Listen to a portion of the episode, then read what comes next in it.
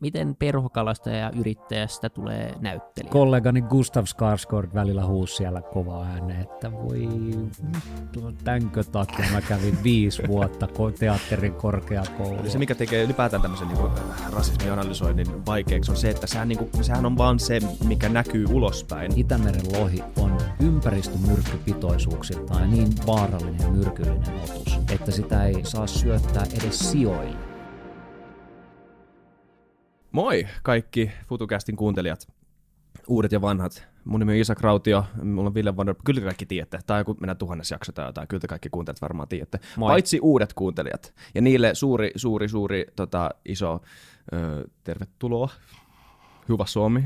Just näin, tervetuloa. Ja Joo. kiva, että et jengi kuuntelee oikeasti tota, kas, noi kuuntelumäärät kasvaa joka viikko. Ja tuota, enemmän enemmän koko ajan. Koko kasvaa. ajan, joo. Ja tämä on nyt kolmas kausi tälleen niin kuin virallisesti, mutta mut se ei nyt kuuntelijalle tarkoita oikeastaan yhtään mitään, se on vaan yhteistyökumppanille hyvä tietää, missä mennään. Mutta tota, meillä on tänään tosi mielenkiintoinen vieras ää, taas, ja tota, Jasper Pääkkönen, tervetuloa. Kiitos paljon. Kiitos, tulit. Ja kiitos, että buukattiin tämmöinen iltapäiväpodcasti, koska meillä on tosi paljon tämmöisiä aamupodcasteja, ja siitä tuntuu oikeasti, että... Siitä ei tule mitään. Ei, ei musta olisi semmoisia. Ei. ei. Hyvä. Mä en ole aamu. Mutta musta tuntuu, että kenestäkään ei ole sellaiseen. Siis niin, niin, harva, niin kuin, ei, ei. Niin, että siis aamuvirkut, mä luulen, että aamuvirkut, ainakin 70 prosenttia aamuvirkuista teeskentelee, että ne on aamuvirkkuja, vaan sen takia, että niinku se, se, niinku se peer pressure on semmoinen, että sun pitää pärjätä, vaikka sä heräät seitsemältä. Niin. Ja sitten meillä on semmoinen niinku, kulttuuri tavallaan, että me niin kuin, puhutaan menestyksestä ja, ja niin kuin ihmiset, jotka tekee paljon, niin kaikki, niin kuin, saat semmoisen kuvan, että ne kaikki herää 4.30 ja, ja niin kuin joogaa ja sitten ne vastaa meille ja sitten ne vetää aamukahvit ja sitten ne on jo tehnyt neljä tuntia duunia ja sitten ne menee muulle maailmaan. Okei, sä teet Jasper aika paljon. Heräät sä 4.30? En. Tai itse asiassa tänä aamuna ja eilen aamulla mä heräsin kyllä 4.30, mutta se johtuu ihan vaan puhtaasti jetlagista. Niin. En missään nimessä olisi halunnut herätä 4.30 nimenomaan. Ja tässä, tässä on kaikille, niin kuin kaikille, jotka niin kuin haluaa jotain motivaatio elämään, sille ei tarvi. Vähän myöhemmin. No ei niin. tarvi, jos ei ole aivan pakko. Tota, oikeastaan ainoat kerrat, kun mulla elämässä on tilanne, että mä joudun heräämään 4.30, niin on elokuvakuvausten aikana monesti herätykset saattaa olla sen tyyppisiä ja, ja tota, se on kyllä vaikeeta. Mä uskon. Jep. Ja kun nämä, nämä päivät on jotain, niin kuin, kuinka pitkiä ne oli esim. Black Clansmanin no, kuvauksessa? Äh, siinä ei ehkä ollut niin pitkiä päiviä, tai osa oli hyvinkin pitkiä, mutta, mutta Vikingit-sarjassa, Vikingsia kuvatessa, niin normaali työpäivä oli semmoinen, että äh, hakuhimasta oli 50 uh, 10 yli 5 siis. Ja tota, mulla oli herätyskello soimassa 2 yli 5, eli kahdeksan minuuttia ennen hakua. Mä olin optimoinut sen niin, että mä eihin, eihin tota, just pestä hampaat ja, ja vetää vaatteet päälle ja olla vielä niin kuin ajallaan Jep. Tota, alhaalla, kun kyyti on hakemassa. Ja tota, siitä sitten studiolle maskiin. Maskissa oltiin kuudelta. Uh, maskissa meni noin tunti. Siis se tatska ja kaikki? Se, joo, tunnin Oho. verran suurin piirtein meni niiden laittamisessa. Um, ja sitten kahdeksalta alkaa kuvaukset, kuudelta loppuu kuvaukset. Uh, maskin poistossa menee puoli tuntia, kolme varttia ja siitä himaan, sä oot himassa niin kuin kahdeksan jälkeen illalla, joskus puoli yhdeksän aikaa. Sitten salille uh, syömään ja seuraavan päivän repl- repliikkien opettelu, sitten kello on 12 työllä ja, ja sitten viideksi tunniksi nukkumaan ja sama uudestaan. Wow. Et kyllä sitä niinku tavallaan siinä ties, niin, ja sit, ties sit, tekevänsä välillä vähän töitäkin. Tosta vielä jäi paitsi se, että niinku sun, sun duuni, se niinku itse näyttelijän duuni on viiking, viikinkien larppaamista, eli varmaan niinku maailman kevyin, kevyintä hommaa. Se ei ole niinku mikään Officen kuvausta niin kuin Steve Carellille jossain. Tota, niin, et... se, se ammattilarppaaminen viiking, viikingeissä niin välillä oli aika rankkaa. Niin. Meillä oli pitkiä päiviä, välillä oltiin sillä viikinkilaivalla, saatettiin olla pari viikkoa putkeen aamusta iltaan ja sitten sä oot jumissa siellä laivalla – um, sato tai paisto, ja kun Dublinissa kuvataan tai Irlannissa kuvataan, niin yleensä sataa. Niin. Ja, ja ei ole tietenkään mitään sateen suojia tai muuta, niin niissä viikinkikamoissa välillä oli vähän niin kuin, vähän Se sanoi perseestä tässä podcastissa. Niin, tota, kollegani Gustav Skarsgård välillä huusi siellä kovaa ääneen, että voi tänkö takia mä kävin viisi vuotta teatterin korkeakoulua. This is the dream. Niin. Niin. Sä oot tota, monessa mukana. Sut tunnetaan löylystä ja sä paljon puhut luonnosta ja meidän vesistöistä ja, Mm. ja kalastat ja nyt näyttelet. Ja mihin, mihin kaikkeen sä käytät tällä hetkellä aikaa? No, voisi varmaan sanoa, että mulla on niin kuin kolme hattua, tavallaan kolme eri minää tai kolme eri roolia tässä elämässä. Um, yksi on tietysti näytteleminen, eli, eli ää, nykyiset TV- ja leffahommat. Ää, toinen on yrittäjyys, ennen kaikkea löyly ja, ja muutama muu hanke. Ää, ja sitten kolmas, ja mulle ehkä se kaikkein niin kuin merkittävin, merkityksellisin ja tärkein hattu on, on perhokalastus ja per, perho, perhokalastajuus. Eli jos, jos mun ta- tavallaan itse pitäisi määrittää itseäni jollain tavalla, jollain tietyllä tittelillä, niin, niin se ei missään nimessä olisi näyttelijä tai, tai yrittäjä. Et ennen kaikkea mä itse pidän itseäni perhokalastajana. Ja, ja siitä perhokalastuksesta on tavallaan sitten äh, kummunnut uusia polkuja, niin kuin luonnonsuojelu tai, tai ehkä nimenomaan kalojen ja vesistöjen suojelu, joka, jonka tavallaan mä niin kuin niputan siihen perhokalastajuuteen. Se kaikki kulkee saman, saman tittelin alla, koska lienee itsestään selvää, että jos mä en olisi pienestä pitäen ollut intohimoinen kalastaja, niin, niin mä en ehkä myöskään suhtautuisi kaloihin ja kalojen suojeluun yhtä intohimoisesti kuin mä nyt suhtaudun. Ja tyypillistä on oikeastaan kaikille kalan suojelijoille ympäri maailman, että ne tulee aika intohimoisesta kalastajataustasta. Kalathan on vähän semmoinen niin kuin väliinputoaja ähm, luontomaailmassa. Niiden suojelu ei ole kauhean kiinnostavaa. Ne ei ole pörrösiä ja, ja, ja söpöjä. Niistä ei saa semmoisia petakuvia. Niin. Ni, ne ei ole, niin. Voi ne jo- joidenkin mielessä olla söpöjä, mutta Joo, mutta yleisesti ottaen kalat, kalat jää aika, aika lailla paitsi uh, suojelusta. Ja, ja tässä on nyt, no me varmaan ajaudutaan tähän aiheeseen syvemminkin, mutta tota, monta sellaista hassua esimerkkiä, mitkä, mitkä tavallaan monelta suoma, suomalaiseltakin um, jää ehkä huomaamatta tai, tai asioita, joita jää meiltä kaikilta ajattelematta silloin, kun on kyse eläinten suojelusta ja kalojen suojelusta. just niin. Palataan tosiaan kalojen suojeluun, siitä me ollaan tässä podcastissa ikinä vielä puhuttu, niin puhutaan sitten ihmeessä lisää Joo. vähän myöhemmin. Haluatko vielä selventää alkuun, että mitä on perhokalastus, niille jotka ei tiedä, niin miten, miten, se eroaa niin normaalista? No mä olettaisin, että valtaosa suomalaisista tietää, mitä perhokalastus on, mutta jos joku ei tiedä, niin, niin perhokalastus on äh, ehkä kaikista niin kuin monimutkaisin tapa yrittää saada kalaa. Yleisesti ottaen perhokalastajaksi vähän niin kuin valmistutaan, eli tavallaan on, onki, onkimisesta, tämmöisestä klassisesta mökkimato-onki onki puuhasta, niin siirrytään virvelikalastajaksi ja, ja siitä sitten, jos haluaa tavallaan sen kaikkein hankalimman ja monimuotoisimman ja monipuolisimman tavan kalastaa vavalla ja siimalla, niin, niin se perhokalastus on silloin se tavallaan se kaikista, kaikista haastavin ja mielenkiintoisin tapa kalastaa. Ja perhokalastukseen on, o, olennaisena osana kuuluu se, että sidotaan omat perhot, eli mulla harrastus lähti siitä, että mä ensin aloin tekemään 11-vuotiaana sitomaan omia perhoja. Niitä tehdään siis karvoista ja höyhenistä ja jäljitellään kalojen ravintokohteita, eli yleisesti ottaen hyönteisiä, mutta myös pikkukaloja ja, ja, ja jopa piennisäkkäitä, hiiriä ja päästäisiä ja kaikkea, mitä kalat syö.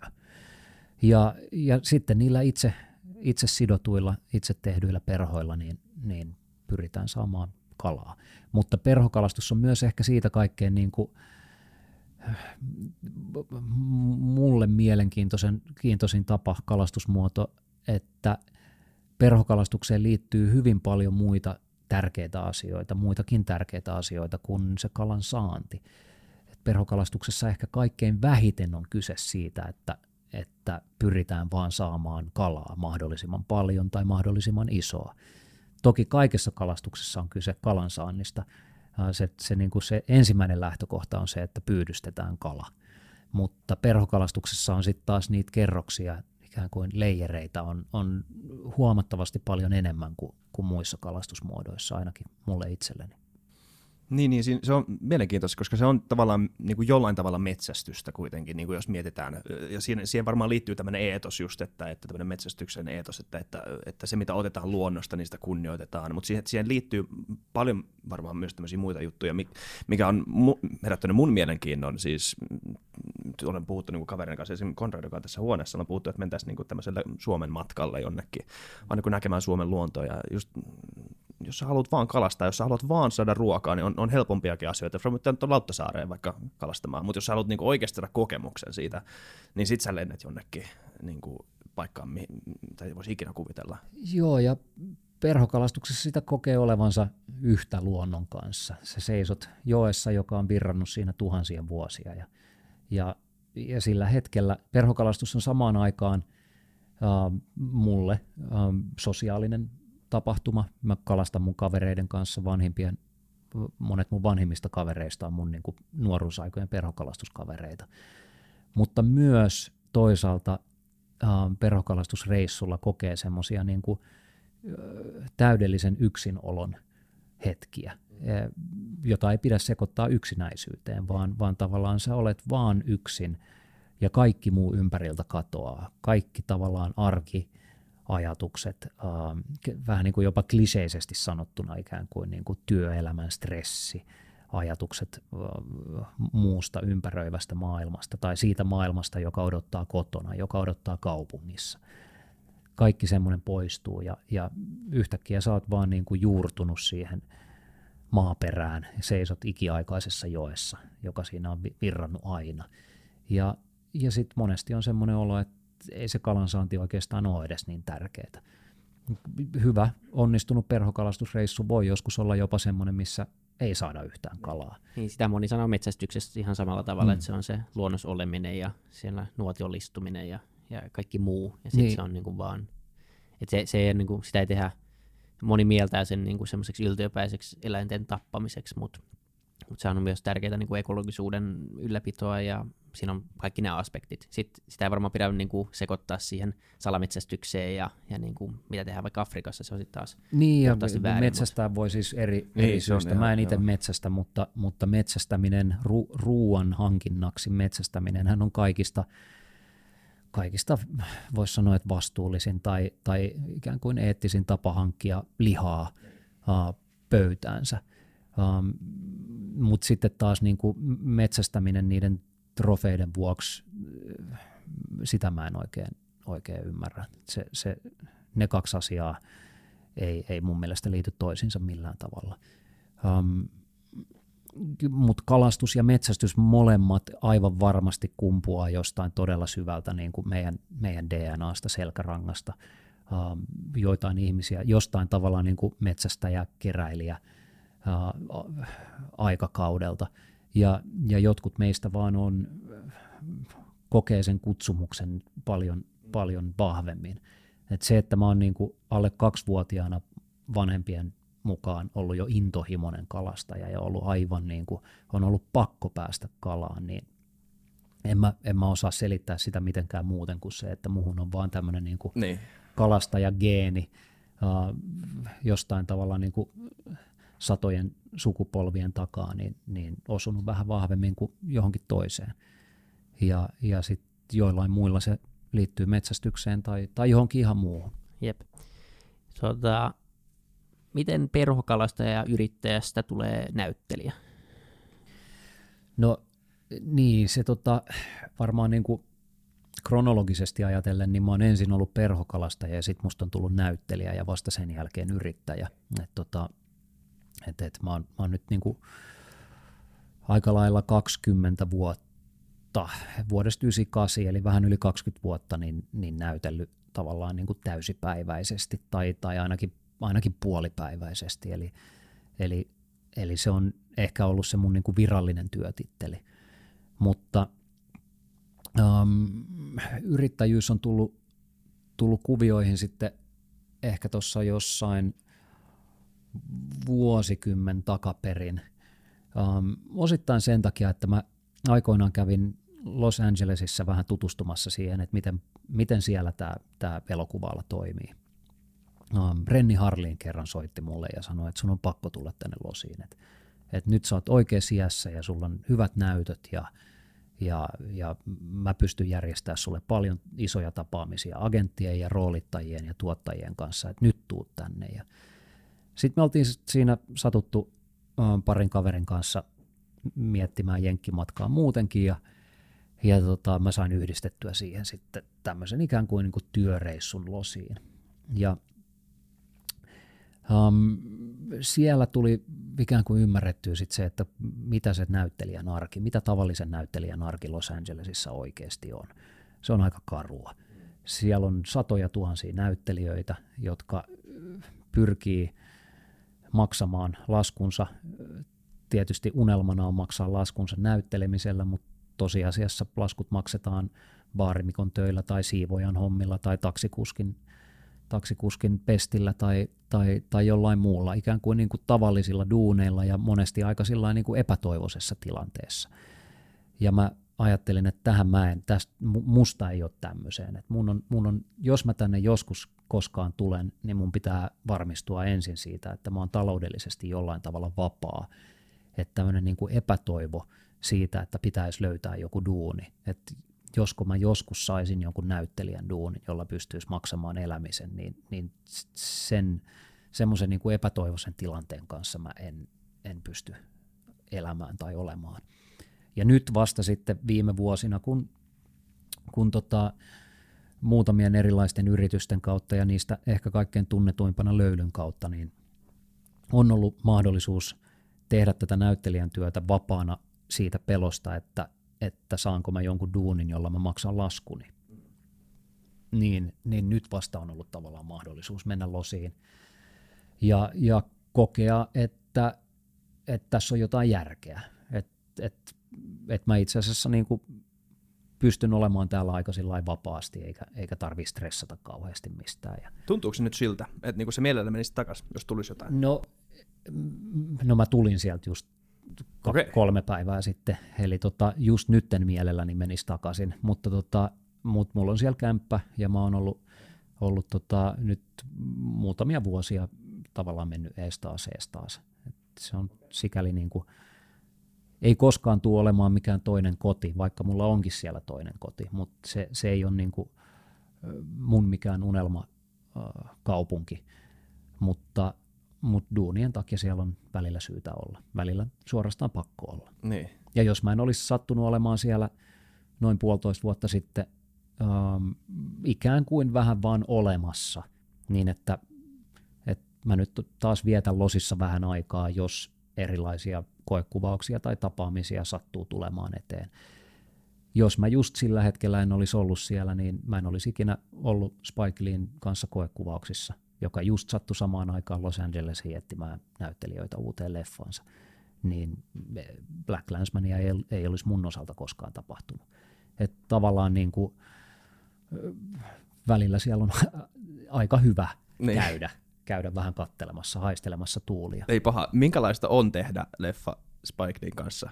ei sille, että sä oot tehnyt mitään pikkuprojektia tähän asti, mutta niin var, varmaan semmoinen aika iso hyppäys sulla niin lapsuudenkin kannalta. Sä, eikö sä oot just sitä ikää, että sä oot kasvanut? Tot, joo, joo. joo, mä oon syntynyt vuonna 80 ja, ja silloin kun mä oon ollut teini-ikäinen, niin Spikein leffat on ollut aika, aika iso juttu, mullistanut tavallaan niin kuin modernia elokuvaa ja, ja tietysti ehkä avannut niin kuin ikkunan semmoiseen Ysärin – puolivälissä, alkupuolella ja puolivälissä ihmisten Suomessakin tavallaan ihailemaan. Se on Joo. se niin kuin mustan, mustaan Amerikkaan, New Yorkin lähiöihin ja muualle, jos on tietysti vieläkin jon, jonkun sortin tarunohtoisuutta, mutta siihen aikaan sitä oli aika paljon enemmän.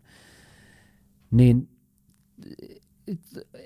miten sen nyt sanoisi, niin. että minkälaista oli yhtäkkiä, yhtäkkiä ymmärtää tekevänsä työtä Spike Leein kanssa. Tota, No pelkästään se, että mä olin koekuvauksissa Spike Lee-leffaan, niin oli jo kova juttu. Et se, että se ukko itse istui siellä huoneen nurkassa ja sitten sanokin mulle pari sanaa, niin olin, että no nyt, tämä on, on, jo, niinku, on jo itsessään niinku aika niin. iso elämys. Että tämä muistan lopun elämää. Niin. Nyt aika mon- tarina, mä lähteä menemään. Et, niin aika monet koekuvaukset unohtuu oikeastaan heti, kun kävelee ovesta ulos.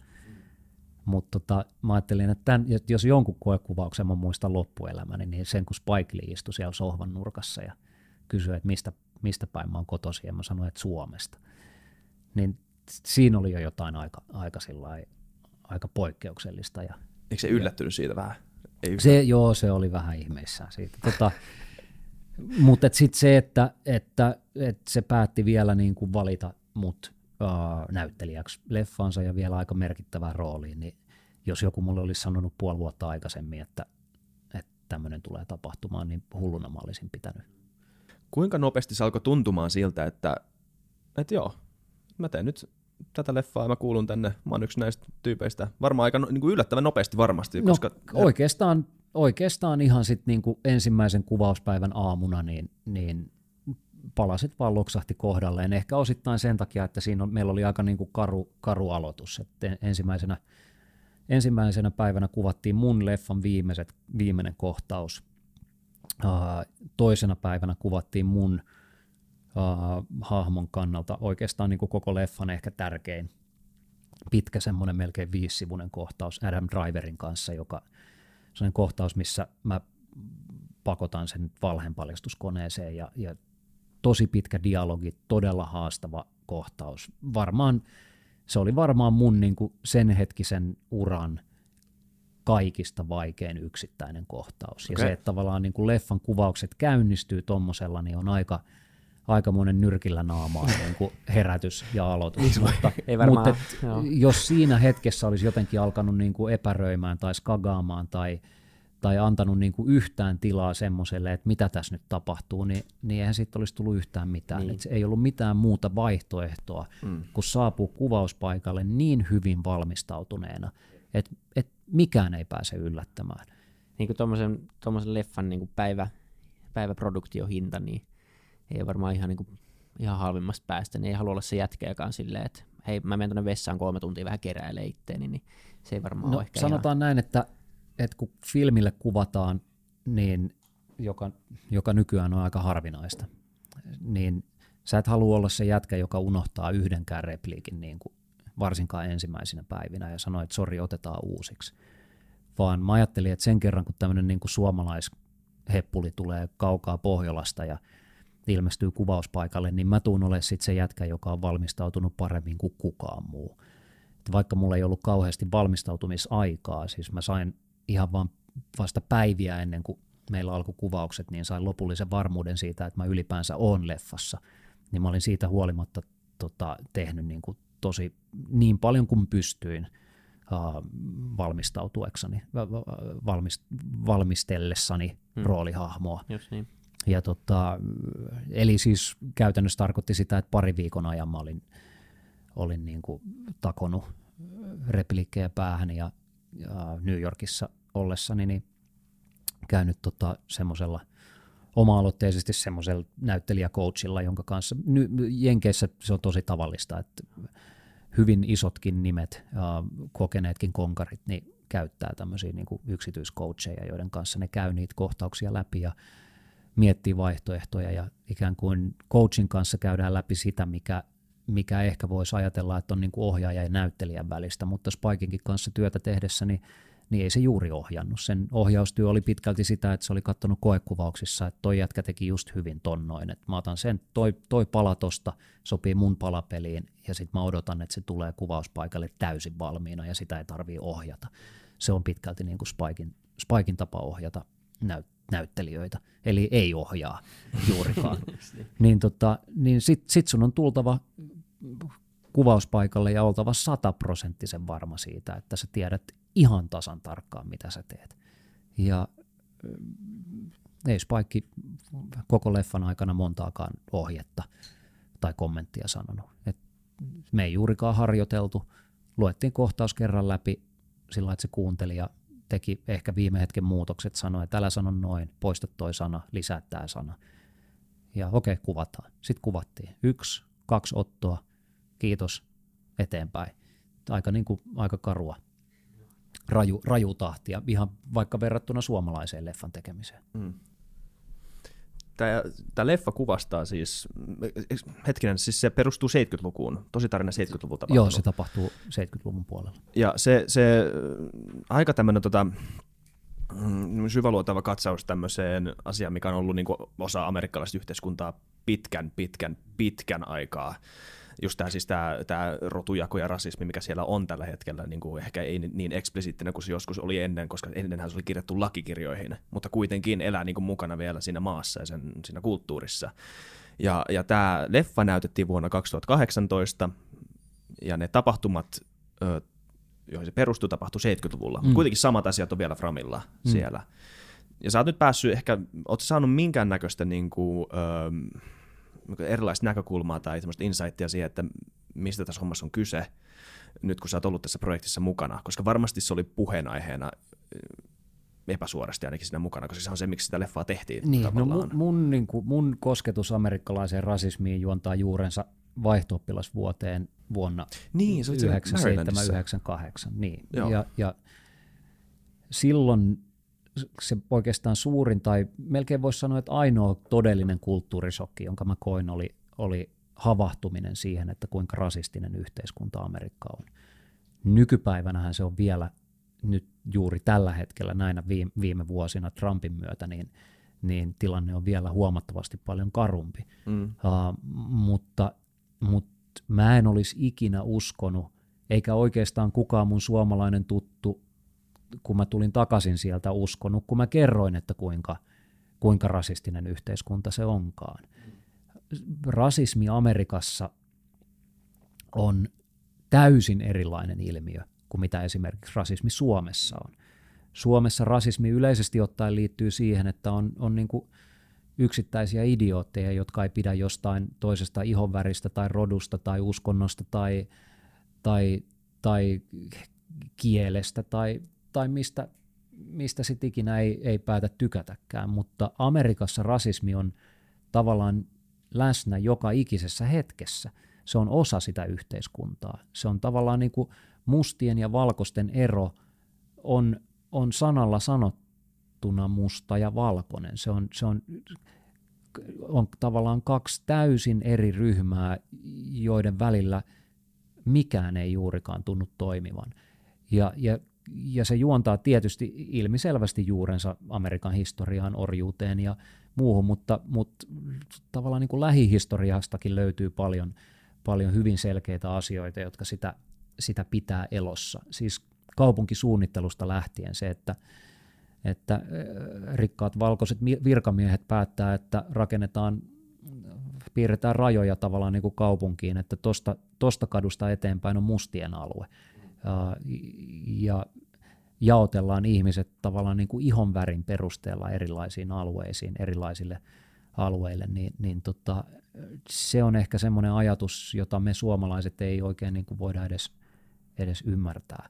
Um, toi nyt on tavallaan niin kuin aika pelkistetty ja yksinkertaistettu esimerkki, mutta, mutta miten, sen, niin kuin, miten sen oikein tarkemminkaan voi tai paremminkaan voi selittää. Ehkä – Ehkä tämmöinen tarina, minkä mä oon muutaman kerran Suomessa kertonutkin, no, kun Amerikassa high school, eli sikäläinen lukio, lopetetaan prom danceen, eli tämmöiseen niin kuin juhlalliseen päätöstanssiaishommaan, joka on tosi iso juttu Jenkeille. Se on ikään kuin se niin kuin koko koulutaipaleen suurin suurin niin kuin, homma ja sitä odotetaan vuosia. Think vanhojen niin, tanssit, mutta niin kuin niin, mut, niin, niin, vanhojen tanssit, mutta vaan niin kuin Vie, potenssiin sata niin, merkityksellisyytensä vuoksi. Niin, niin tota, mä päätin viedä sinne mun erittäin hyvän kaverin yhden tytön, joka sattuu olemaan tummaihoinen. Niin siitä tuli oikeasti, niin kuin, se nosti aika ison kohun ja ihmiset me, mun koulukaverit, mun vaihto-oppilasperhe, opet, jopa op, koulun opettajat kommentoi asiaa. Ja tota, yleisesti ottaen se niin kuin, tavallaan se sävy oli, että... että Koska et, se oli sun prom date. Niin, se, että mä päätin viedä mustan tytön prom dateiksi, niin, niin se yleissävy oli se, että, että ihan oikeasti niin kuin nyt suomalainen, että tässä maassa ei toimita tällä tavalla.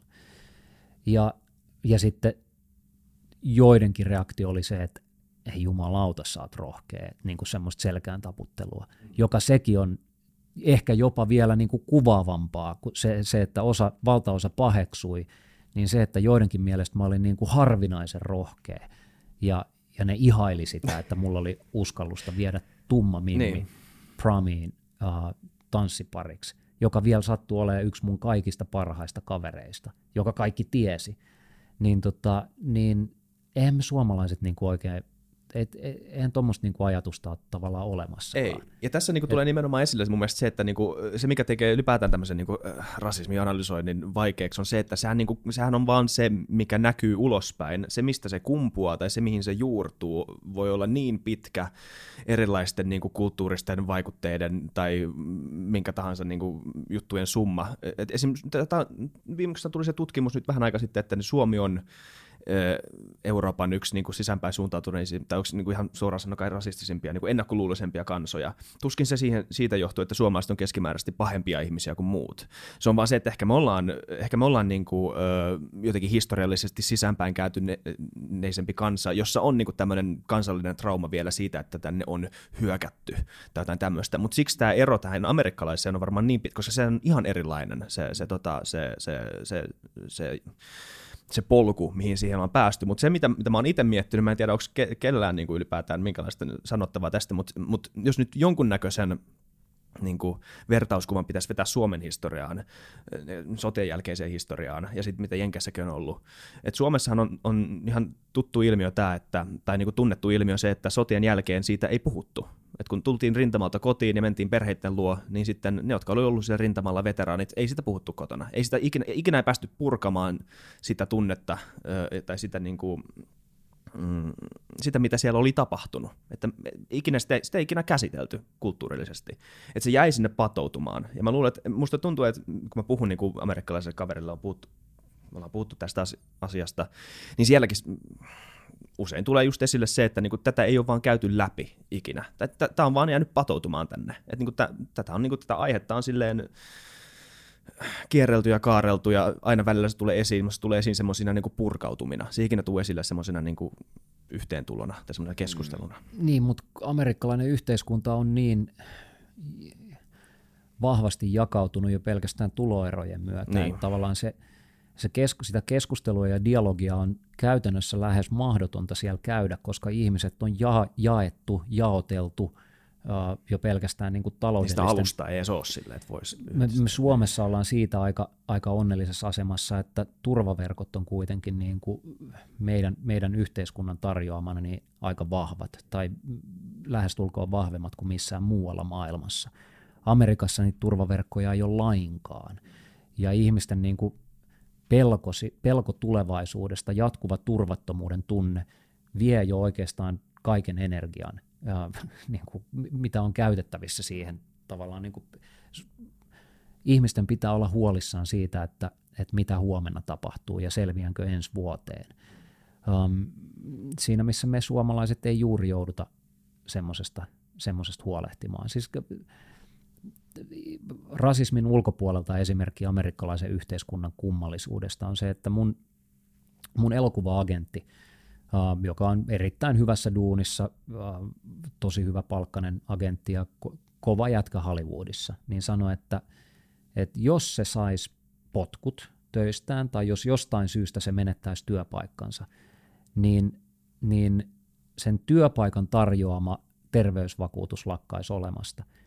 Ja sen munuaislääkkeet, kun sillä on munuaissairaus, maksaisi 300 000 dollaria vuodessa, johon sillä ei ikinä olisi varaa, ja käytännössä – sen olisi mahdotonta saada uutta terveysvakuutusta, koska uusi vakuutus ei korvaisi enna, niin kuin vanhoja, vanhoja terveysongelmia, niin tota, se sanoi, että, että se, sen elämä käytännössä niin kuin ensin talous olisi täydellisessä konkurssissa ja sen jälkeen todennäköisesti hän kuolisi, Kuolis, niin. koska ei olisi yksinkertaisesti varaa maksaa lääkkeitä. Ja hän on jo niin kuin, kuitenkin niin kuin älyttömän hyvässä duunissa ja, ja niin kuin ei mitenkään huono osainen, niin sitten on kuitenkin ja, sairaat ihmisiä läpi, läpi yhteiskunnan. Kyllä, ja joka ikinen, siis tietysti joillain amerikkalaisilla on se onnellinen tilanne, että terveysvakuutukset on niin hyvät ja niin varmat, että ei tarvitse huolehtia tästä, mutta –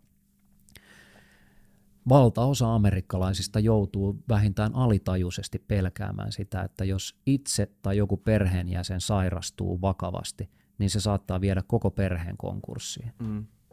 Ja tästä niin moni asia varmaan kumpuaa nimenomaan tästä. Ja siis ylipäätään kun on semmoinen, mä en muista kuka tämän sanoi, taisiko se olla Kyrö Distillery Companyn Mikko Kosken, joka sanoi tämän tutkimuksen kerran mulle, tai kertoi siitä. Eli, eli kun ihmisellä on tämmöinen stereotypia, että, että, että, niin kuin, että, että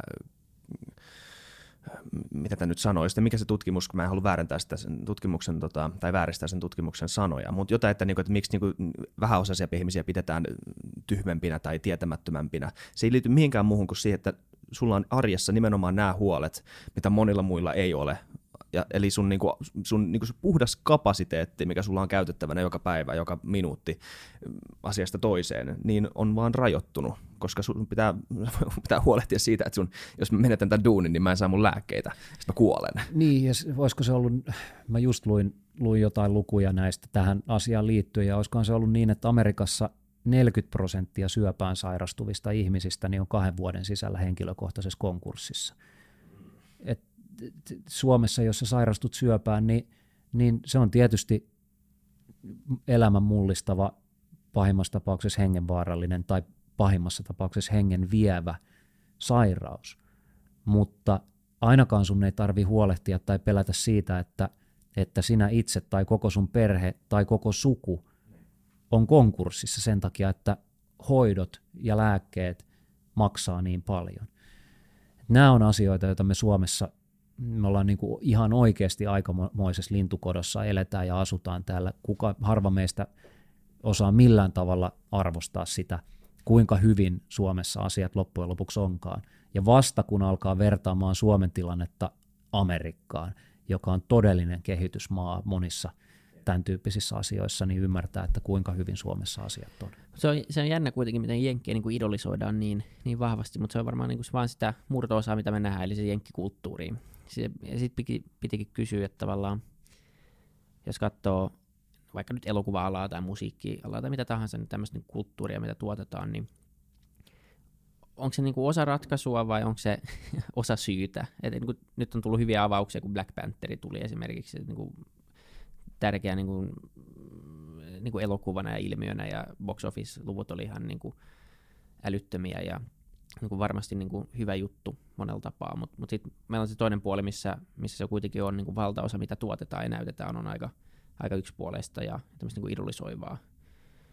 Niin, tavallaan mikä se ilmiö on, että et onko, se, onko se ratkaisu vai onko se, onko se syy? Mä tämä on outo kysymys. Mutta, mutta niin, tavallaan... Mä en ole ihan varma, että ymmärsinkö mä kysymystä, mutta tavallaan tuosta niin kuin johtaen, niin, niin kyllähän se myöskin kertoo, kertoo jostain, että pitää tulla niin kuin Black Pantherin kaltainen, että ensin kukaan, kukaan Hollywoodissa ei uskonut, että voisi olla niin kuin supersankarielokuva, missä olisi mustat ihmiset olisi sankareita, että semmoinen voisi ikinä menestyä. Kukaan ei uskonut siihen. Ei semmoista niin kuin tavallaan konseptia kenenkään mielestä ollut olemassakaan, joka tietysti kertoo aika paljon sikäläisestä yhteiskunnasta. Lasketaanko kun... Shaft? ei, ei ihan, ei, shaft, ihan sama. Shaftikään ei loppujen lopuksi ollut mikään kauhean iso niin. tavallaan niin kuin menestys. Et sekin on niin kuin marginaali, Totta. marginaali elokuva. Mutta se oli hyvä leffa. No siitä voi tietysti olla monta mieltä. Tota, ja sitten kun Black Panther menestyy, niin kaikki on täysin puulla päähän lyöty ja aivan huulipyöränä, että tämä olikin mahdollista ja sitten sitä juhlitaan niin kuin – juhlitaan niin kuin vuosisadan ihmeenä, joka on aika, aika helvetin surullista. Et eihän tämmöisillä asioilla pitäisi olla mitään merkitystä minkään kanssa. Niin kuin, että ihonvärin pitäisi olla merkityksetöntä vuonna 2019. Niin, niin outo paradoksi maassa, missä, ke, missä keskitytään just tämä yksi asia, mitä mä ihailen Amerikassa, on miten niin kuin se kulttuuri tavallaan arvostaa ihan niin kuin lähtökohtaisesti yksilön vapautta ja yksilön oma, omia oikeuksia saada ilmasta itsensä semmoisena kuin itse on. Tai että niin kuin jotenkin tuntuu... Joka on siis ihan täyttä puuta heinää. Niin, todell- niin, todellisuudessa jep. toi ei toteudu lainkaan siellä, mutta mut ne ajattelee, että, että tilanne se olisi on hieno tavallaan. Niin, että... Ja ne uskoo, ne oikeasti luulee, että, että siellä on joku tämmöinen niin kuin yksilön vapaus, mitä, se ei, mitä todellakaan ei ole ei, olemassa. Ei, että sit se, niinku, sit se oikea elämä, se oikea elämä, missä ihmiset elää, niin just manifestoituu tämmöisenä niinku, kaksi jakona, nyt tähän on monia, muitakin semmoisia asioita, missä siellä ihmiset on jakautunut, mutta siis just nämä asiat, mistä me ollaan puhuttu, se on tosi outo paradoksi, tosi outo maa. Tästä oli jonkun tutkimuksen luin, missä puhuttiin Ameri- niin kuin The American Dream, amerikkalaisesta unelmasta ja sen, sen toteutumisesta, niin, niin, ja verrattiin, että missä amerikkalainen unelma oikeasti toteutuu ja millä, millä tavalla. Pohjoismaat oli kärjessä ja jenkit oli muistaakseni siellä 18 tai jossain niin kuin 20 hujakoilla. Et siellä oli niin kuin iso liuta eurooppalais, käytännössä kaikki merkittävät eurooppalaiset maat oli ennen Amerikkaa amerikkalaisen unelman toteutumis, toteutumistilastossa. tavallaan ne on hyviä. Amerik- siis jen- jenkkien ja suomalaisten kulttuurierohan on se, että ne on itsevarmoja, ne, ne uskoo, ne, ne on tavallaan niin kuin hyviä aivopesemään itsensä siihen ajatukseen, että me ollaan parhaita ja kukaan muu ei ole meitä parempi. parempi. Kun taas me suomalaiset ollaan äärimmäisen hyviä aivopesemään itsemme siihen täysin päinvastaiseen ajatukseen, että et itse, et me ollaan ihan ok, mutta kaikki muut on meitä vähän niin kuin parempia. Ja et, et, jos joku menestyy niin kuin helvetin hyvin, niin, niin ajatellaan, että et no kyllä mä täällä Suomen niin kuin rajojen sisällä on ihan hyvä, mutta sitten kyllä tuolla ulkomaailmassa niin kuin joku, tai oikeastaan kaikki on mua vähän parempia. Ja sitten jos yrittää ja ei ihan menesty nappiin, niin sitten sä oot epäonnistunut ihan täysin ja kahden noloissa vähän edes epäonnistu tuolla. Siis se on hauska aina, kun tulee Suomessa joku tutkimus, että me ollaan maailman onnellisinta kansaa tai me ollaan, tämä on maailman turvallisin maa, ja kaikki on, ei, ei, ei, ei, se voi pitää paikkaa. Se on niin kategorisesti vaan jotenkin joka kerta kiistetään kaikki hyvä tästä meidän maasta ja, ja niin kuin itsestämme. Se on ihan totta. Me ollaan joskus käytetty se esimerkki suomalaisesta olympiavoittajasta, joka menee haastatteluun ja sitten kysyy, no miltä nyt tuntuu, ja No joo, kaverit oli Sä tänään vähän huonoja. kullan. Niin. ja ka- kaverit oli tänään vähän huonompia. Niin. Ei se ei lähde ikinä siitä, että mä olin hyvä. Niin kuin. Ja se on niin kuin, siitä pitäisi vähän, vähän treenata. Niin, me ollaan siinä mielessä Jenkkien täydellinen vastakohta.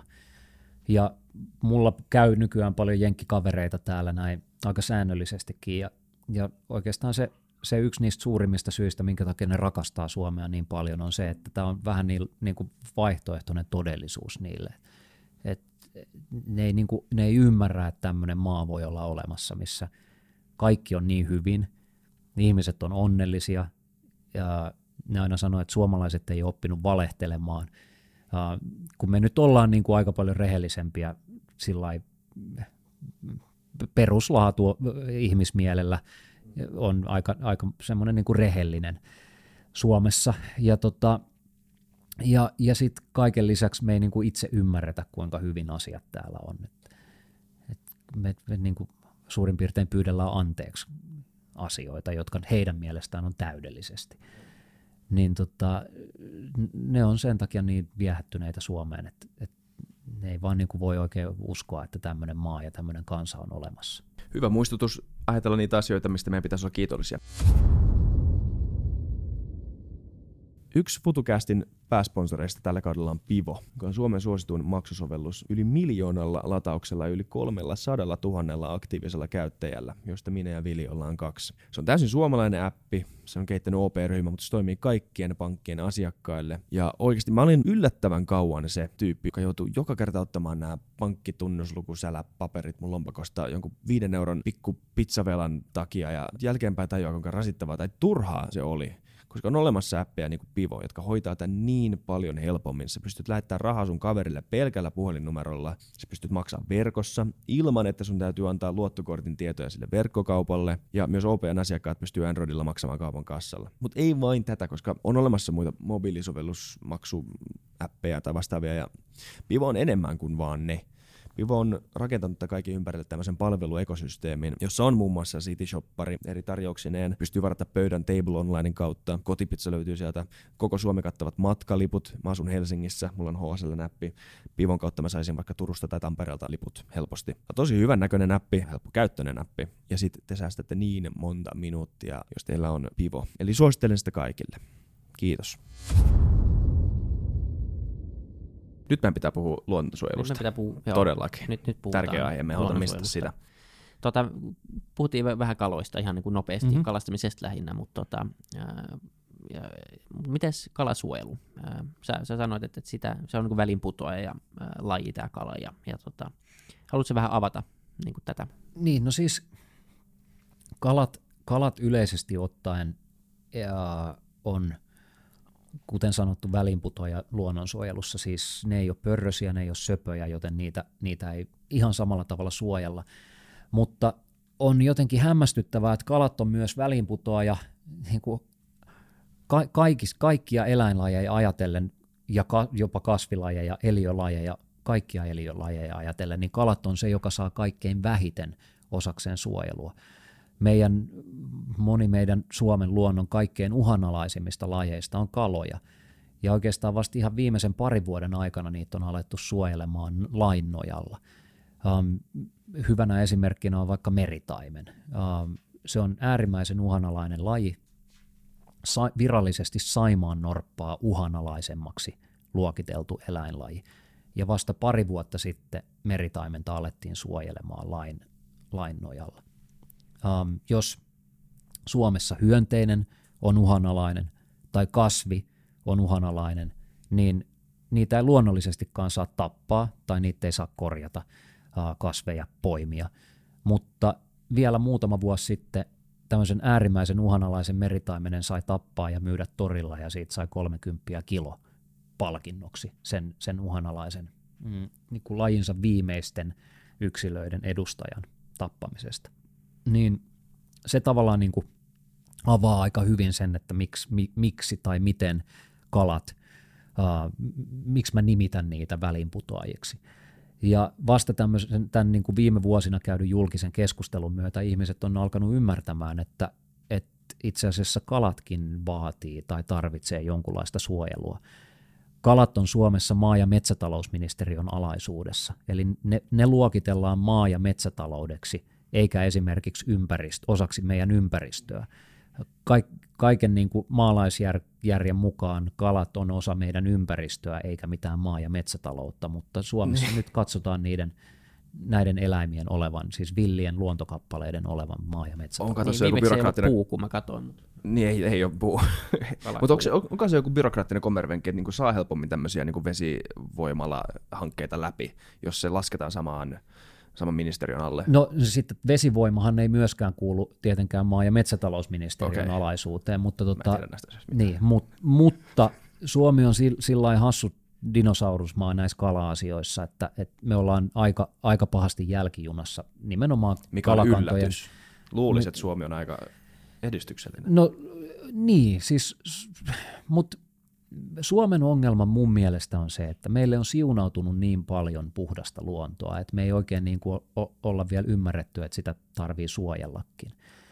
Et just eilen puhuin yhden, yhden tutun kanssa, että Suomi on about kai Italian kokoinen maa, mutta Italiassa on monin kerroin enemmän ähm, kansaa, siis populaatio on monta kertaa suurempi kuin Suomessa – meillä Suomessa siis on puhdasta luontoa ja, ja tavallaan niin kuin tyhjää, tyhjyyttä, metsää, järviä, 187 000 järveä, joista moni on niin puhtaita, että niistä voi juoda lasilla vettä. Joo.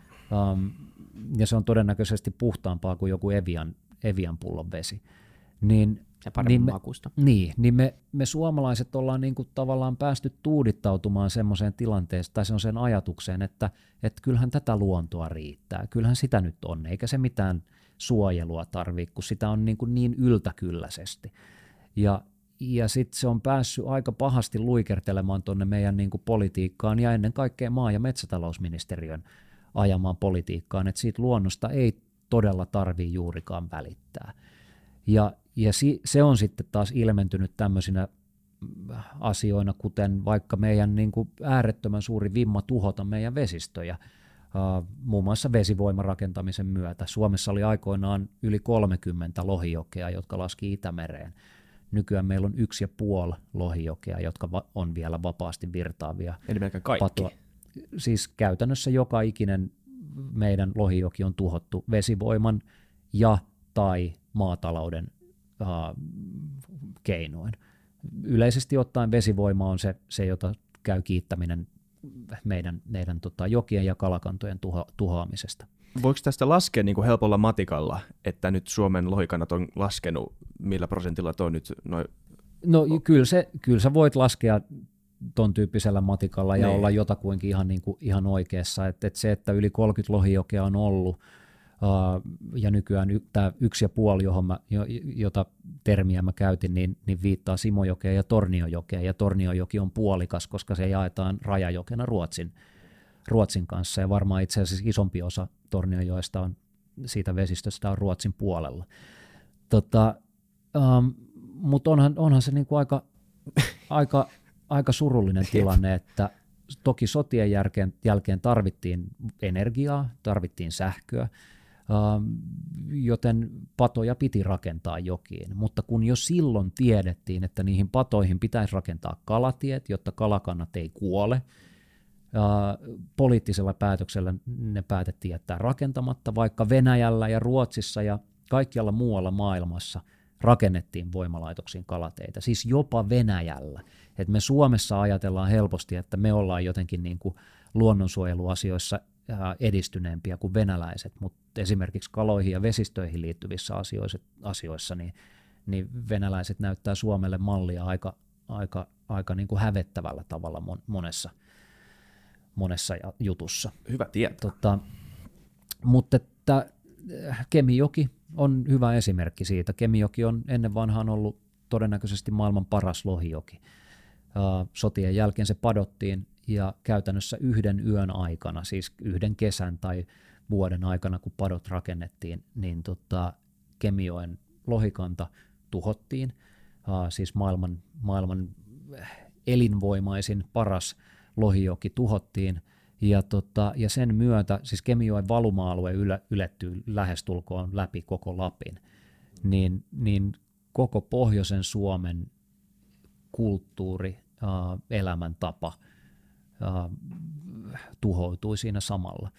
Ähm, lohi toi joka kesä, joka kevät Kemijokeen noustessaan, niin toi tavallaan niin kuin pitkän talven jälkeen ravintoa, ja vaurautta. Sitä lohta juhlittiin niin kuin tavallaan uuden toivon tuojana. Ja lohi oli todella olennainen osa koko pohjoisen Suomen elämäntapaa ja, ja kulttuuria. Ja Kemijoen patoamisen myötä se koko kulttuuri ja elämäntapa pyyhittiin pois. Ja vielä tähänkään päivään mennessä Kemijoki Oy ei suostu, ei ole suostunut rakentamaan toimivia kalateitä ja, ja tavallaan niin kuin kompensoimaan sitä aiheuttamansa sekä luonnolle että Pohjois-Suomen ihmisille ja kansalle, väestölle aiheuttamaansa tragediaa ja tuhoa. Onko siitä jotenkin vaikea rakentaa? Ei. Kaikkialla muualla maailmassa osataan rakentaa kalatiet, mutta suomalaiset vesivoimayhtiöt sanoo, että tätä asiaa pitää vielä tutkia ja, ja, ja pitää selvittää, että miten ne kalatiet rakentaisi. Ja kun sitä ollaan nyt niin kuin 40-50-luvulta asti toisteltu sitä samaa mantraa. Toinen muuten niiden suosikki, suosikkilause on se, että tässä nyt halutaan toimia yhteistyössä, että, toive, että ei pakolla, vaan yhteistyön kautta, joka on, se, se kuul, ne on kauniita sanoja, tietysti kuulostaa kivalta, että vesivoimayhtiöt haluaa yhteistyössä niin. Toimia luonnon hyväksi, mutta kun sitä yhteistyötä ja näitä tavallaan niin kuin tyhjiä yhteistyöhön liittyviä lupauksia on kuunneltu 50-luvulta lähtien, niin, niin. niin pikkuhiljaa siltä alkaa niin kuin putoamaan pohja siltä siltä, ni, niiltä puheilta. Eihän se tarkoita yhtään mitään. Sillä voi hämmentää joku ekan vuoden siis journalistin varmaan. Se, se, käytännössä, yht, se, se käytännössä tarkoittaa vain sitä, että ne saa väistettyä sen vastuunsa. Niin. Ja ei tarvitse olla, ei pelkästään ensimmäisen vuoden journalisti, vaan tällä, näillä niin kuin kauniilla sanoilla sumutetaan meidän valtamedioita vuodesta ja vuosikymmenestä toiseen. Ja, ja toimittajat uskoo sen ja kirjoittaa, että vesivoimayhtiöt toivovat yhteistyötä ja haluavat E, elvyttää kalakantoja yhteistyössä muiden toimijoiden kanssa, kun todellisuudessa tuhon aiheuttajan pitäisi, pitäisi maksaa, pitäisi, niin. Pitäisi korvata luonnolle ja ihmiselle aiheuttamansa tuho. Ja, ja tämä tavallaan se, sitä tuhon aiheuttaja maksaa periaate toteutuu käytännössä kaikissa, kaikilla muilla teollisuuden aloilla Suomessa. Jopa metsäteollisuus, joka tietysti vieläkään ei ole mikään pyhimys, mutta, mutta joka vielä muutamia vuosikymmeniä sitten oli aika, aika valtavan suuri ympäristöongelma ja saastuttaja Suomessa, niin on joutunut lain myötä, ympäristölainsäädännön myötä ympäristölupien tarkistuksen myötä niin, niin skarppaamaan ja, ja tavallaan muuttamaan toimintaansa nykypäivä, nykypäiväiseksi. Se, että vesivoimayhtiöitä ei voida velvoittaa Suomen lain nojalla tekemään minkäänlaisia muutoksia toimintaansa. Heidän ympäristöluvat on käytännössä ikuisia, kun taas minkä, ka, kaikkien muiden teollisuuden alojen kohdalla niin ympäristölupia tarkistetaan tietyin väliajoin, on se sitten 10 vuoden välein tai 20 vuoden välein, mutta ikään kuin päivitetään niitä ympäristölupia vastaamaan sen hetkistä parasta saatavilla olevaa tietoa. Niin se on jotenkin niin kuin käsittämätön ajatus, että vesivoimayhtiöt nauttii tämmöistä niin kuin jonkunlaista poliittista koskemattomuutta Suomessa. Ja, ja, ja sitten sit meidän niin kuin oikeastaan kaksi, kaksi vesivoimaan liittyvää valtapuoluetta, keskusta ja kokoomus, niin, niin pitää niitä semmoisessa erityisasemassa, varjelee, siis suojelee vesivoimayhtiöitä siltä, että, että ne joutuisi toimimaan, kantamaan ympäristövastuuta samalla tavalla kuin muut muut teollisuuden alat sitä joutuu kantamaan. Mitä tota, missä roolissa kalat on meidän ekosysteemissä? Mitä, mitä tapahtuisi, jos niitä alkaa niin kuin oikeasti nyt kuolee enemmän ja enemmän pois?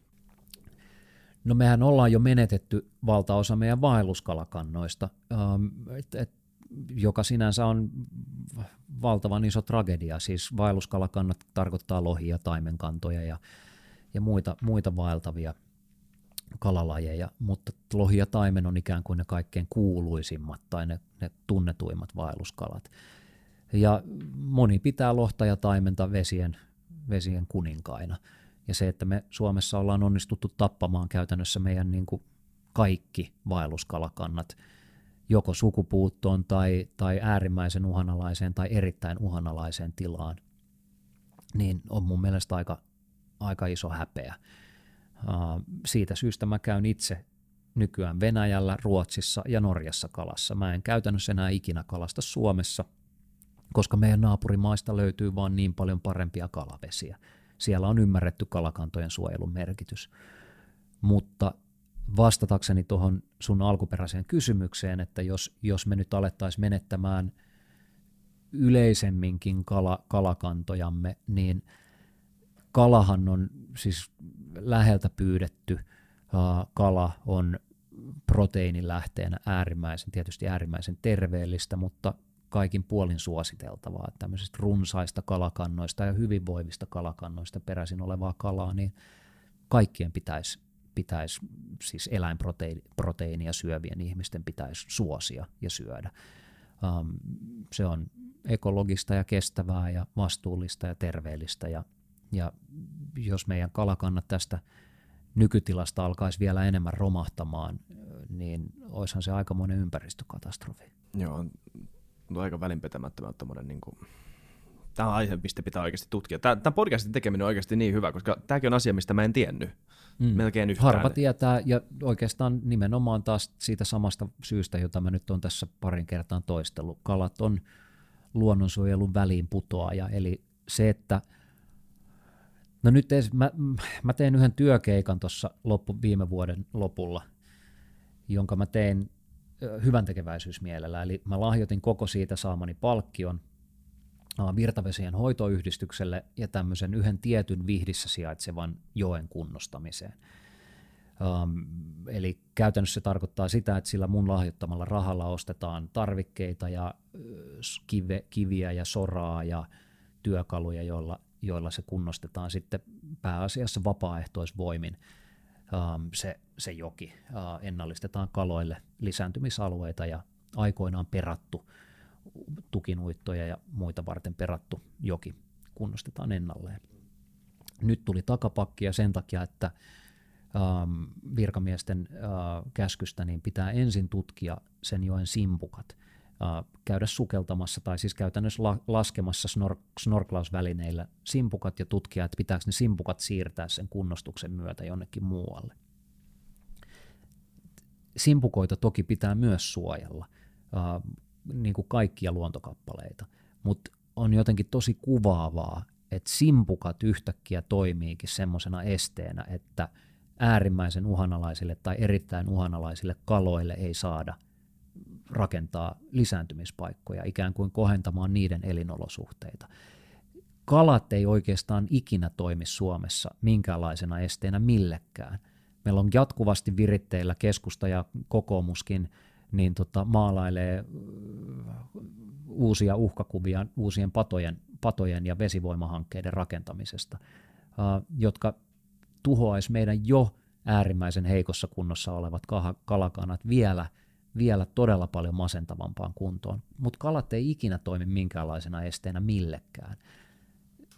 Kaloja jollain tavalla voi niin kuin karusti sanottuna vähempi arvoinen uh, eläinlaji. Niin. Et jos ajattelee, että eläimet niin kuin tavallaan tiedostaa tai toimii älykkäästi, niin voisi varmaan sanoa, että simpukat on kaloja ehkä vähän vähempi älyisiä. Niin. Siis onhan se ihan totta, että ihmisillä on eri kulttuureissa erilaiset tämmöiset hierarkiat, mihin niin kuin alitajuntaisesti laitetaan eri eläimiä. Eihän me ikinä syötä Suomessa koiraa.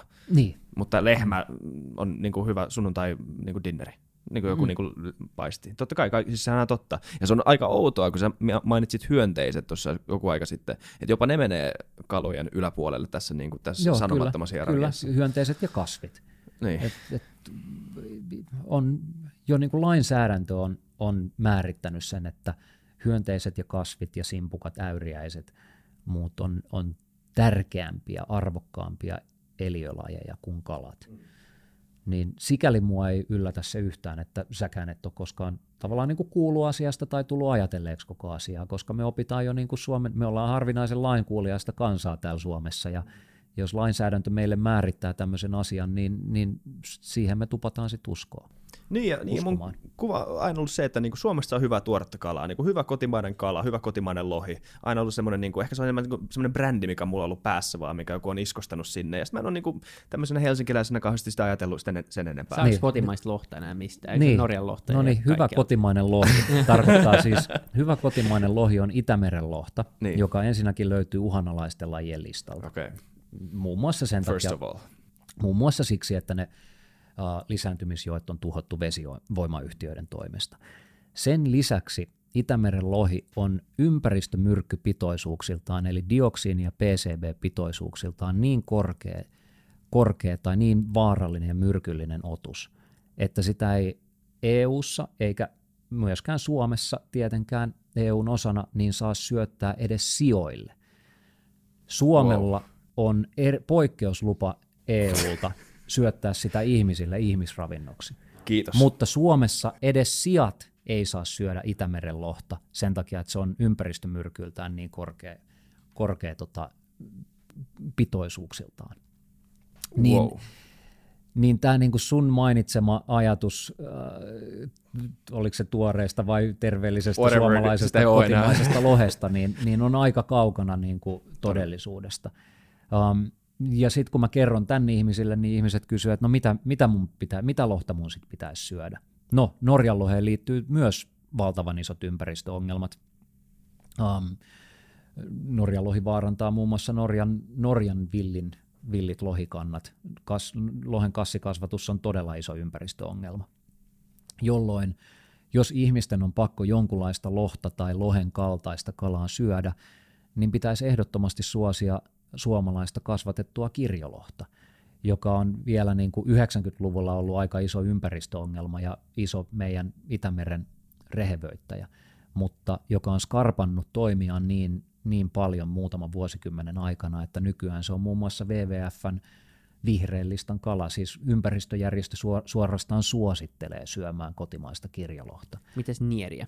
Uh, no, kasvatettu nieriä on varmaan myöskin oikein oiva vaihtoehto Um, villinä nieriä on, on äh, ehkä sit se vähän vähemmän suositeltava.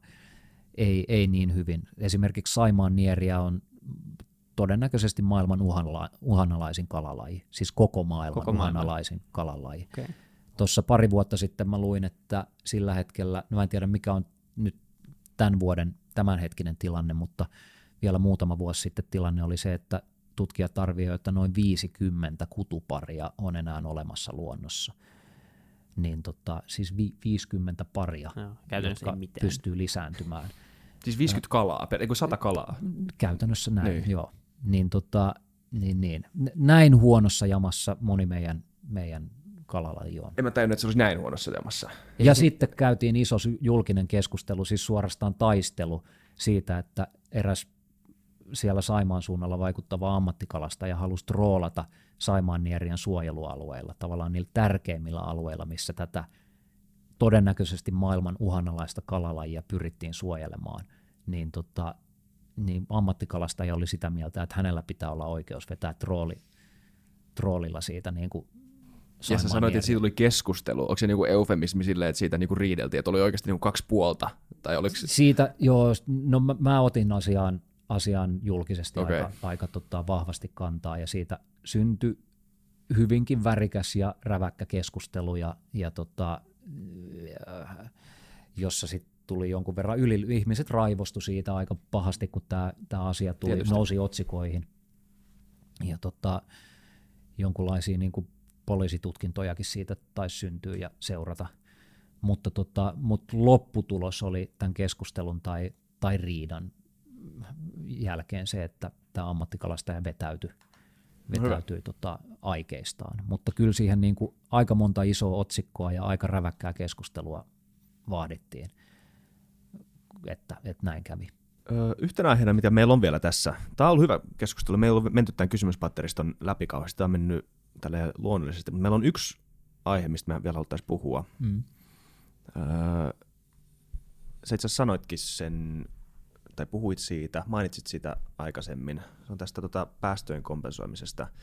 Se varmaan liittyy sun, sun elämään. Mä tein vähän niin semmoista taustatutkimusta tähän ja sä oot antanut haastattelun. Mä en tiedä, oliko se Linnajuhlis jopa, missä sä puhuit siitä, että sun ilmastotekoihin kuuluu just tämä, että sä kompensoit sen, ne päästöt, mm. mit, mitä sä aiheutat. Niin ihan niin kuin ekana kysymyksenä, silloin kun tämä jakso tulee ulos, niin se Antero Vartijan jakso on tullut ulos ja niin kuin on, meidän kuuntelijoilla on niin kuin jonkinnäköinen käsitys siitä, että minkä, mitä tämä kompensoiminen on. Mm-hmm, Käytiin aika hyvin Kyllä. läpi Anteron kanssa. Mutta tota, mut, mut, niin kuin ihan nyt käytännössä tässä, niin kuin tässä tapauksessa, niin kuin, mitä, mitä sä teet sen käytännössä? Mitä se on, että sä kompensoit sun päästöt? Niin, eli siis Antero varmaan avasi tätä Joo. aika paljon paremmin, mutta, mutta sillä niin kuin pähkinänkuoressa, mitä on päästökompensaatio. Se on siis ajatus siitä, että jos mä roskaan luontoa tavalla tai toisella, niin on ilmiselvää, että mä poimin roskani tai korjaan kerään roskani luonnosta. Ilmastopäästöt on siitä erikoista roskaamista, että me ei tavallaan nähdä sitä roskaa, joka me tuonne ilmakehään omalla toiminnallamme uh, tuprutetaan. Um, päästökompensaatiot tarkoittaa käytännössä sitä, että maksetaan erilaisille hankkeille, jotka poistaa aktiivisesti hiilidioksidia ilmakehästä. Ja nykyään tiede on aika, aika kehittynyttä jo sillä että ymmärretään, että miten sitä, miten sitä hiilidioksidia poistetaan ja millä tavalla sitä poistetaan kaikkein tehokkaimmin. Jolloin kuka tahansa meistä yksilötasolla tai tai, tai sitten yritystasolla ähm, voidaan rahalla kompensoida omasta elämästämme syntyviä päästöjä. Mm. Mä oon keskivertoa paljon huonompi kansalainen sen takia, että mä joudun lentämään ennen kaikkea työ, töideni takia niin aika paljon tietysti jenkkeihin ja takaisin ja, ja nyt seuraava työ, työreissu kuljettaa mut Aasiaan niin tota, äh, mun ilmastopäästöt on varmaan niin keskiverto suomalaiseen verrattuna moninkertaiset. Tai, tai voi olla, että johonkin suomalaiseen verrattuna monikymmenkertaiset. Niin luonnollisestikin mulla on paljon isompi vastuu silloin myös äh, oltava siitä, että, että mä poistan hiilidioksidia ilmakehästä. Ähm, siihen on monia keinoja. Mä odotan tietysti Anteron äh, perustamaa Compensate säätiön launchaamista, joka varmaan tämän podcastin ulos tullessa niin on, on jo tapahtunut, niin tota, joka tulee tarjoamaan yksilöille, ää, yrityksille aivan loistavan ää, tavan kompensoida. Joo, loistava idea. Ja pois, poistaa tavallaan niin kuin meidän itse tuonne ilma, ilmakehään päästämiä, aiheuttamia päästöjä. Mutta, tota, mutta et esimerkiksi ihan pelkästään tätä niin kuin mun, mun lentämistä ja, ja kaikkea muuta – elämistä ja elämisestä aiheutuvia päästöjä kompensoidakseni, niin mä käytin nyt YK sivuilta löytyvää semmoista tota, päästökompensaatioportaalia. Ja sitten kun mä mietin, että kuinka paljon mä nyt, että mikähän tämä, niinku, mit, mitähän mun päästöt voisi niinku vuositasolla suurin piirtein olla. Ja yritin laskea vähän lentoja ja sitten miettiä, että mitä muuta mun elämiseen kuuluu ja mitä, minkälaisia päästöjä mun niin kuin elämisestä ja olemisesta nyt syntyy, niin, niin kuin se tuntui niin jotenkin masentavalta ja vaikealta alkaa sitä niin kuin purkamaan jotenkin selkeäksi luvuiksi, niin sitten mä päätin vaan ostaa tuhat tonnia päästökompensaat, ikään kuin kompensoida tuhannen tonnin edestä hiilidioksidipäästöjen edestä, joka varmaan on sitten ainakin monikymmenkertaisesti mun, mun niin kuin vuotuiset, vuotuiset päästöt. Koska me myös tiedetään, tai siis tutkijat ja tiedeyhteisö ymmärtää, että nykypäivänä ei enää riitä se, että leikataan päästöjä, että vähennetään niin. päästöjä. Me ollaan menty sen, tämä maapallo on mennyt sen pisteen yli jo, että pelkästään päästöjä vähentämällä voidaan pelastua – vaan nyt meidän pitää aktiivisesti poistaa hiilidioksidia ilmakehästä, jotta tämä pallo voi vielä pelastua. Ja, ja se, että jos joku kuulija ei vielä ole, ole ymmärtänyt tai kuullut, että miten, miten se esimerkiksi tapahtuu, niin muun muassa puita istuttamalla Joo. Ähm, voidaan tehokkaasti poistaa hiilidioksidia ilmakehästä, koska puut sy- käytännössä syövät, imevät hiiltä – itseensä kasvaessaan, tarvitsevat hiiltä, imevät sitä hiilidioksidia ilmakehästä. Tästä puhuu myös ST1 Mika Anttonen jakso, mikä ei koskaan tullut ulos. Ehkä syystä, tulee vielä. Se niin, oli vähän... Meidän pitäisi kyllä julkaista se. Kyllä me jotain Mitäs magiaa siellä? saadaan. Ei se oli tosi hyvä, siis ei mitään, se oli vaan tuotantotasoltaan äh, Se oli ennen, ennen näitä mikkejä, kun meillä Aa. oli semmoista USB-mikit, mitä me okay, roudattiin joo, mukana. Ja, ja... Niin paljon ongelmia, vaan siis sen, sen itse, ei Mikan kanssa, vaan, vaan tota itse, itse niin teknisen toteutuksen kanssa, että se on, se on paha palata tästä sinne, mutta me ei varmaan tehdä siitä semmoinen eh, ladattava jakso, jonka, jonka saa, koska siellä on kyllä niin kuin todella paljon asiaa. Joo, ää, just sanoo, siis kyllä niin kuin fiksu, fiksu mies. Ja, mutta se on just näin, että, että tavallaan me, se ei enää riitä vaan se, että vähän leikataan sieltä täältä, vaan ja meillä ei ole välttämättä aikaa myöskään niin kuin nyt pelkästään vaan odottaa uusia in, tota, innovaatioita tai uusia rakennemuutoksia yhteiskuntaan, vaan me pakko niin kuin ostaa aikaa. Se oli se, mikä Anttosenkin teesi, että kaikki mitä saadaan nyt pois sieltä on kotiin päin, niin sitä pitäisi saada muuta aika paljon pois. Mutta että kaikki mitä saadaan, niin ostaa meille aikaa ja meidän tutkijoille aikaa ja yrityksille aikaa ja yhteiskunnille aikaa niin kuin rakenteellisia muutoksia tekemällä niin kuin ratkaista tämä ongelma sille, että mä en usko itse, että maailma on missään vaiheessa hirveän niin kuin hiilineutraali, mutta me päästään niin kuin todella paljon lähemmäksi totuutta kyllä varmaan 20 vuoden sisällä toivon mukaan. Ja tota... No niin, siis vähän pakko. Meillä ei ole juuri, juuri vaihtoehtoja. Niinpä. Niin, se on, siis se on yksinkertainen niin. asia, ja siksi mä oon päättänyt vaan olla tämän asian suhteen positiivinen ja yrittää sitä tuoda keskusteluun mahdollisimman usein esille, mutta se, se on vaan pakko uskoa siihen, että me pystytään se ratkaisemaan. Niin, ja tämmöinen murroshan on nyt tapahtumassa, että ihmiset myös ymmärtää, että, että päästöjen kompensointi on, on ikään kuin, niin kuin oikea juttu. Se on, se on, mäkin varmaan vielä muutama vuosi sitten ajattelin, että se on jotain niin kuin haihattelua, että, että, että sillä vaan niin kuin ostetaan omatuntoa puhtaaksi, eikä todellisuudessa puhdisteta ilmakehää lainkaan. Mutta tota, mut nykypäivänä me tiedetään, on niin kuin tavallaan niin kuin selkeä tiedeyhteisöllä yksimielisyys siitä, että, että päästökompensaatioiden kautta pystytään vähentämään hiilidioksidin määrää ilmakehässä, niin silloin meillä jokaisella yksilöllä on velvollisuus ei pelkästään olla hiilineutraali, vaan, vaan parhaassa tapauksessa jokaisen meistä pitäisi pyrkiä siihen, että ollaan ikään kuin, niin kuin hiilinegatiivisia otetaan enemmän hiilidioksidia, hiiltä ilmakehästä, kun, kun sitä sinne päästetään. Ja siihen tämä mun esimerkiksi tämä nyt YK-sivuston kautta tekemä, tekemä kompensaatio niin pyrkii. Et, et mä nyt voin ainakin itse katsoa itseäni peiliin ja todeta, että mä oon poistanut enemmän uh, hiiltä ilmakehästä kuin sinne, sinne päästänyt. Jep, sitten kun vielä ja, kaikki... ja kun ne keinot on nykyään helppoja, että kun ne tarjotaan meille niin helposti jo, että siihen on verrattain vielä kohtalaisella hinnalla, kohtuullisella hinnalla me pystytään A, ostamaan itsellemme se puhdas omatunto, ja B, puhdistamaan ilmakehästä me, meidän itse sinne aiheuttamamme päästöt. Ja nyt jos sä oot ihminen, joka pystyy tekemään jotain tämmöistä, niin tuntuu enemmän ja enemmän velvollisuudelta oikeasti tehdä se, koska kyllä mä ymmärrän, että jonkun kiinalaisen tota, köyhän perheen isän tai perheenäiden on ehkä vaikea alkaa ajattelemaan sitä, että miten mä lähden kompensoimaan mun lähiympäristön päästöjä, jos se pääasiallinen huolenaihe on se, että syöks mun perhe tänään mitään. Ja sitten se, ihan sama missä duunissa sä oot, ihan sama onko se joku tosi to, tota, luontoa likaava duuni, jos sun huoli on se, että elääkö sun perhe, niin kuin, minkälaista, perhe, minkälaista elämää sun perhe elää. Ja nyt kun me kuitenkin eletään tämmöisessä maassa kuin Suomessa, että meillä on hyvä elämä monilla, ja yksilötasolla elämä. meidän päästöt on huomattavasti suuremmat kuin sen kiinalaisen niin. kyllä.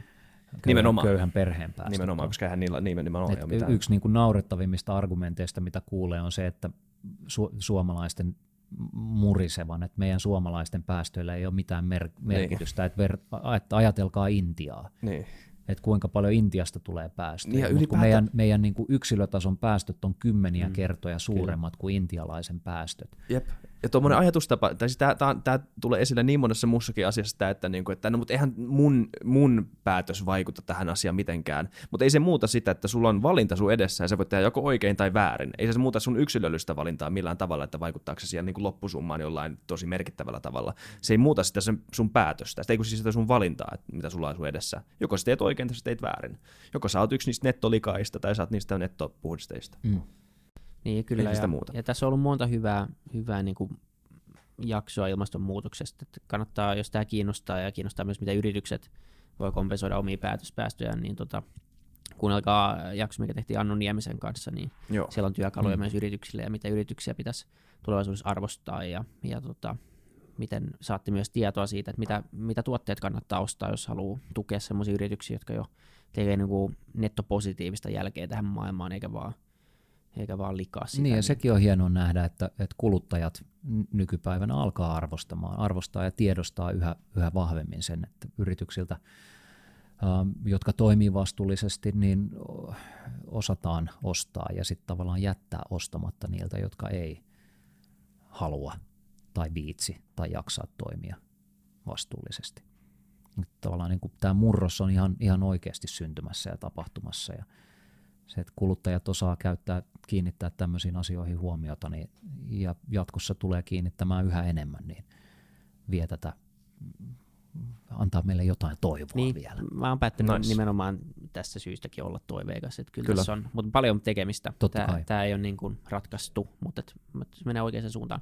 Nyt on sen aika, että me kysytään viimeinen kysymys. Ei, Oho. ei vielä, Eikö? ei vielä no. koska mä haluan pitää tämän lopun. Tota, mä haluan vielä kysyä yhden jutun. Joo, koska vaan, mä, puhuin, mä puhuin tässä tota, siitä, että me ollaan menossa kavereiden kanssa tota, reissulle ympäri Suomea, ja sä oot varmaan, no sä sanoit äsken, että sä et ole kauheasti käynyt kalassa enää Suomessa, mutta mi, mikä on tämmöinen, mik, mitkä on sun vinkit, Suomen kauneimmat luontopaikat, mihin meidän pitäisi mennä? Um, no tota, no, pohjoisella on mulle mun sydämessä erityinen paikka. Mä oon Kainuun seudulla oppinut kalastamaan Kuhmon koskilla, mutta siitä sitten tavallaan niin kuin reissut vienyt yhä pidemmäs pohjoiseen, ylemmäs pohjoiseen. Ja ei mun mielestä Suomesta löydy toista yhtä maagista paikkaa ja aikaa kuin Suomen Lappi keskikesällä, kun on 24 tuntia aurinkoa, yötön yö, se kuuluisa midnight sun. Se niin kuin kello on 12 yöllä ja se aurinko on vieläkin ylhäällä, eikä siitä mihinkään laske, niin, niin ne semmoiset niin kauniit, kauniit aurinkoiset kesäyöt pohjoisessa on todella maagisia. Mitä kuulostaa, Konrad?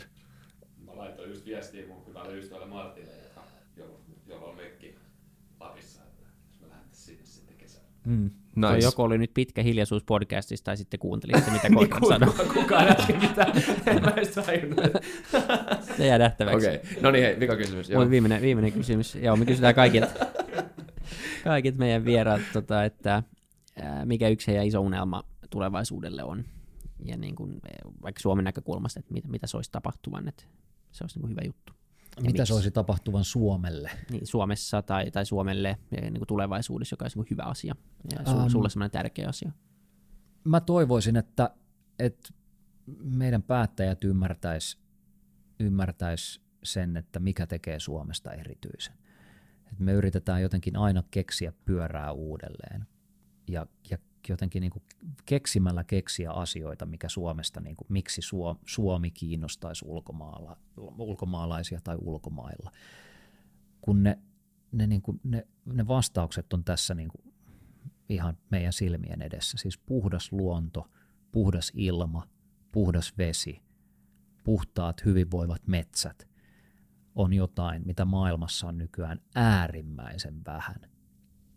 Se tekee Suomesta täysin poikkeuksellisen, poikkeuksellisen paikan. Ja, ja vaikka nyt kun puhuttiin matkustamisesta ja lentämisestä, josta tietysti syntyy ilmastopäästöjä, mutta, mutta se, että jos niin kuin vaikka tuonne Pohjois-Suomeen jotain kestävää – halutaan rakentaa, joka pitää Pohjois-Suomen jollain tavalla niin kuin elinvoimaisena, luo työpaikkoja, synnyttää hyvinvointia, niin mikään ei ole niin kestävää kuin mat- luontomatkailu. Ja se, että meidän päättäjät vieläkin miettii jotain kaivoshankkeita, jotka tuhoaisi sen ainoan syyn, minkä takia ihmiset matkustaa sinne, sinne pohjoiseen, siis puhdas luonto – että jos vaakakuppi toisessa päässä painaa niin kuin avolouhos kaivos, vaikka Ylläksen alueelle Hannukaisen kaivos, joka on täysin pähkähullu järjetön, järjetön hanke, ja toisessa päässä painaa sille samalle alueelle syntyvä luontomatkailu, jossa arvostetaan puhdasta ja hyvinvoivaa luontoa, joka luo paljon enemmän työpaikkoja. Niin sekin uh, vielä. Niin, niin. Ja, ja, ja joka nimenmukaisesti, sananmukaisesti – elää siitä puhtaasta hyvinvoivasta luonnosta ja, ja on sitä kannattavampaa, mitä paremmin luonto voi, niin eihän tässä pitäisi olla mitään nykypäivänä niin kuin pienintäkään, pienintäkään epä, epä, epäilystä, että kumpi, kumpi sen valinnan tulisi olla. Siitä huolimatta esimerkiksi keskustapuolue ehkä kaikkein vahvimmin on sitä mieltä, että se luonto pitää raiskata ja repiä auki ja ja jonkun parinkymmenen vuoden niin kuin pikavoiton takia, joka vielä kaiken lisäksi menee jollekin ulkomaalaiselle niin, toimijalle. Vielä se, niin tota, an, annetaan jonkun ulkomaalaisen megaluokan kaivosyhtiön käydä raiskaamassa meidän luontoja ja viedä, viedä rahat ulkomaille ja sitten mitään ei jää jäljelle muuta kuin, niin kuin tu, tuhottu, tuhottu ympäristö, tuhottu luonto. Ei voi muuta sanoa kuin, että fuck that. Meillä tulee keskustalainen ympäristöministeri torstaina kylään, niin voidaan puhua Voidaan kysyä vähän. Voidaan kysyä Kysymyksiä. vähän, että mikä on, mikä on homman nimi. Kimmo Tiilikainen. Kyllä. Joo. Kimmo Tiilikainen on siitä mielenkiintoinen ähm, keskustalainen, että silloin kuitenkin niin kuin taustaa luomuviljelyn saralla ja muuta. Ja äh, Tiilikaisen kanssa me ollaan jonkun verran käyty aika hyvää keskustelua näissä kala-asioissa. Et sanotaan, että se ei ole, hän, hän ei ole puolueensa kaikkein toivottomin tapaus päinvastoin. Tiilikaisella on paljon hyviäkin ajatuksia luonnon, luonnon saralla. Um, mutta toivoisin toki, että, että muun muassa näissä kala-asioissa niin otettaisiin hänenkin toimestaan niin vielä huomattavasti paljon jyrkempi linja, mutta puolueen linja tietysti velvoittaa ministeriäkin. Näin se on hei, tämä on ollut mahtavan hauskaa ja opettavaista meillekin. Ja, ja tota, kiitos kun pääsit. Kiitos kutsusta. Kiitos. Kiitos.